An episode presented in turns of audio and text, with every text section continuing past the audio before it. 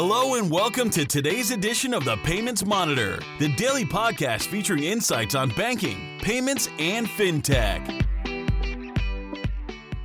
Good morning. Welcome to the Payments Monitor. My name is Faisal Khan. Today is the 7th of October 2015, and some top stories of interest are once the world's biggest buyer, China has started dumping the US government debt no surprise that in the in that in with the current situation uh, in China, Russia, etc., the net foreign official purchases of the U.S. Treasury notes and bonds was negative 123 billion dollars.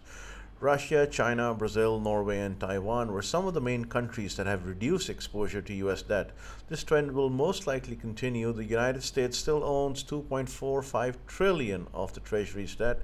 The total debt market is 12.8 trillion. The International Monetary Fund, better known as IMF, has issued a quote unquote warning of fresh shocks to the financial stability. Unquote.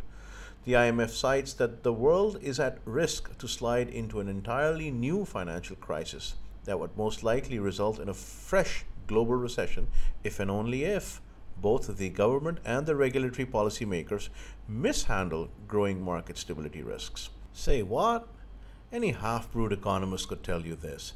The IMF just has a fancy way of phrasing this, which is based on simulations, I might add, on how fragile the financial systems are in emerging economies. You can read this in its twice yearly Global Financial Stability Report, which, by the way, makes one heck of a confusing, boring read. It's ironic that the former chair of the US Federal Reserve Bank, Ben Bernanke, states that, quote, the Fed should have abandoned inflation targeting, unquote. Considering the US Federal Reserve is a private banking cartel owned institution that, by the way, is not a government entity, and the man in control of the helm of affairs at the time would say something like this, it's pretty ironic, I would say. This comes out of Mr. Bernanke's book, which is aptly titled The Courage to Act. And act, Mr. Bernanke, you did not. Starbucks just created a new role and hired a full time CTO.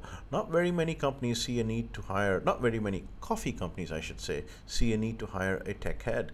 But Gerri Martin Flickinger uh, switches jobs from being the CIO of Adobe to Starbucks. Reason? Well, 20% of all US transactions are now being made using the mobile devices.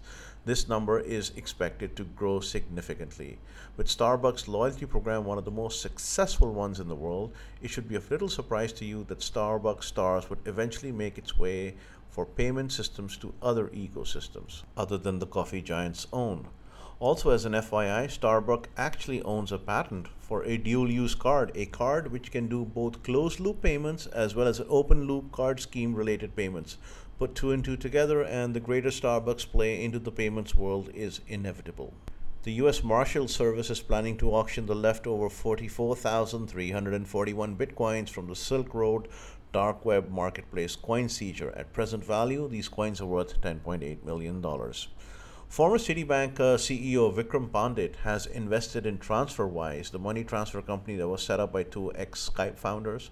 TransferWise is currently doing about 3 billion pounds sterling worth of business and is expected to significantly increase that number. They're in the process of obtaining their own money transmitter licenses in the US. On a similar note, World Bank has issued a warning that low oil prices would result in reduced remittances from the Middle East to South Asia, with India being as one of the you know countries that, that would be most affected. Lower oil prices put a tremendous pressure on government spending for infrastructure, which will start a slowdown in the construction sector where a lot of these migrant workers are employed.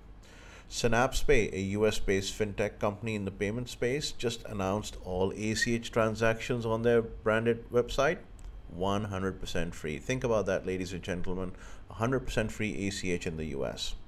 Yesterday, myself and my co host Mike Townsend from our weekly podcast of Around the Coin had the opportunity to interview Peter Ohser uh, Peter is the EVP of De- Business Development at MoneyGram. We probe Peter about MoneyGram and how it sees the B2B space, the B2C space, the B2B sector, along with some hard questions on Bitcoin and remittances.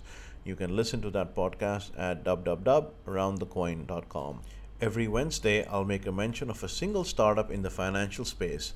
So, the selected candidate for today is a company called Bridg. That's Bridge spelled without the E, B R I D G. Bridg is a mobile wallet payment app that uses Bluetooth and or internet via GPRS to make effortless payments on the mobile. The company is based out of Dubai and the product Well, you just have to see to believe it. That's all for today. My name is Faisal Khan, and you've been listening to the Payments Monitor.